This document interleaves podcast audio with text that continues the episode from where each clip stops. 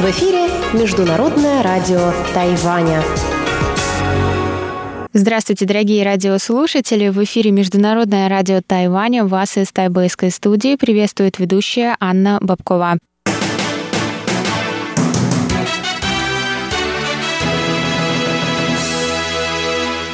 Сегодня среда, 5 мая, и по нашему новому расписанию. Мы, конечно, как всегда, начинаем с выпуска новостей сегодняшнего дня, а затем вы прослушаете следующие передачи «Среды», сделано на Тайване и радио «Путешествие по Тайваню» с Чеченой Кулар, новости экономики с Андреем Солдовым, а также повтор передачи прошлой недели «Звуки города» с Валерией Гемрановой и Иваном Юмином. Я напоминаю, что на коротких волнах мы продолжаем вещать на частоте 9490 кГц с 11 до 12 UTC и на частоте 5900 кГц с 17 до 17.30 UTC. А также в любое время вы можете прослушать наши передачи и прочесть последние новости с Тайваня на нашем сайте по адресу ru.rti.org.tw. А если у вас есть какие-то вопросы или предложения, то вы всегда можете связаться с русской службой, написав нам на почту russ.rti.org.tw. А теперь давайте к новостям.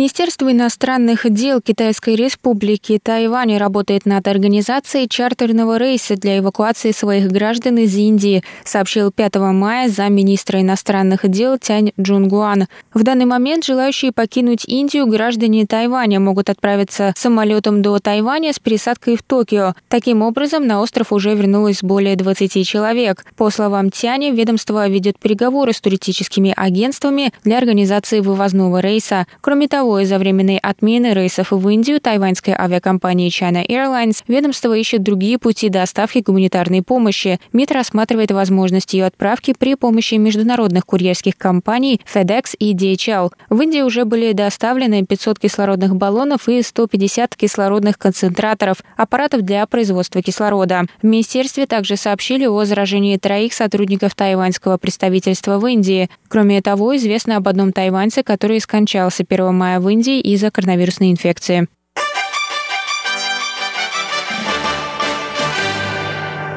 Министр здравоохранения Тайваня Чен Ши Джун сообщил 5 мая об отсутствии новых местных случаев заражения коронавирусной инфекции, что говорит о замедлении распространения инфекции в результате кластерного заражения сотрудников China Airlines и отеля Novotel. В данный момент, согласно правилам, при обращении пациента к врачу с симптомами коронавирусной инфекции, решение о проведении тестирования пациента принимается лечащим врачом на основании наличия у пациента истории поездок за рубеж или возможных контактов с заболевшими наличными. Министр также напомнил о закрепленном в законодательстве вознаграждении в размере 10 тысяч новых тайваньских долларов, это 350 долларов США, врачам за выявление больных коронавирусной инфекции. Министр сообщил, что 5 мая на Тайване было зарегистрировано 7 завозных случаев коронавирусной инфекции. Заболевшие прибыли из Индонезии, Филиппин, Японии и Великобритании. По данным на 5 мая на Тайване в общей сложности с начала пандемии было зарегистрировано 1160 случаев коронавирусной инфекции. Из них 1016 завозные,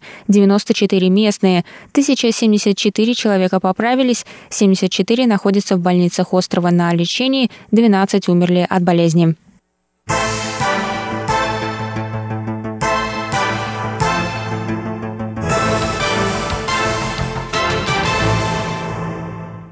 Журнал The Diplomat опубликовал 4 мая статью министра здравоохранения Тайваня Чен Шиджуна, озаглавленную «Будь то коронавирусная инфекция или новая пандемия, Тайвань может помочь».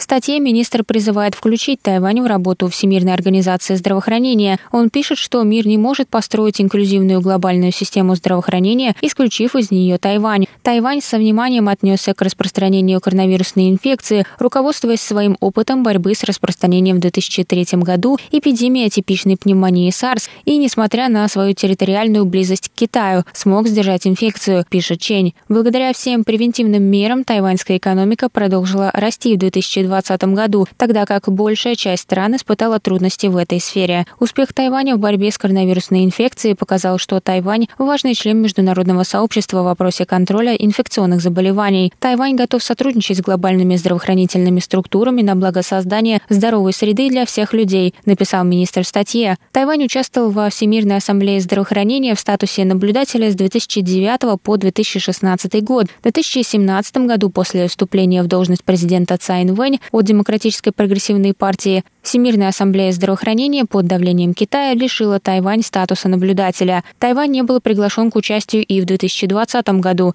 несмотря на его общепризнанный успех в сдерживании эпидемии коронавирусной инфекции и поддержку со стороны многих стран-участниц Всемирной организации здравоохранения.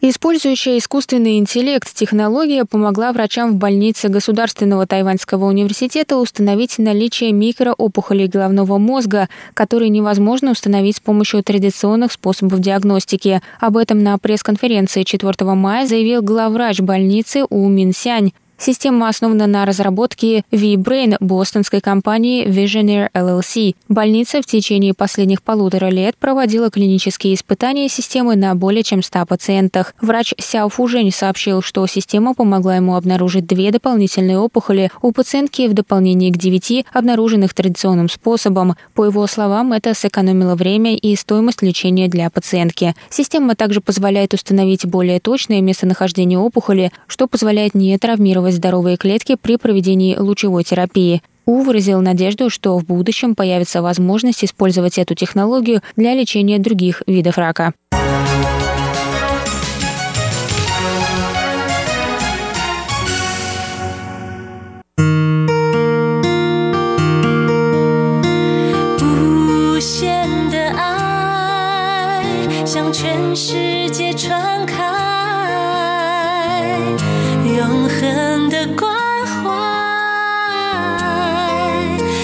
姿态。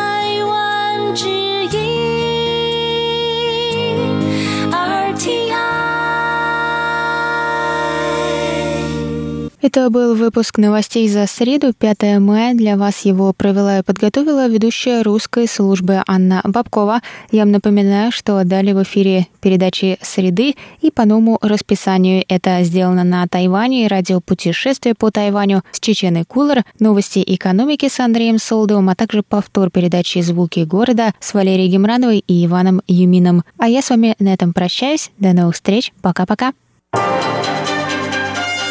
В эфире Международное радио Тайваня.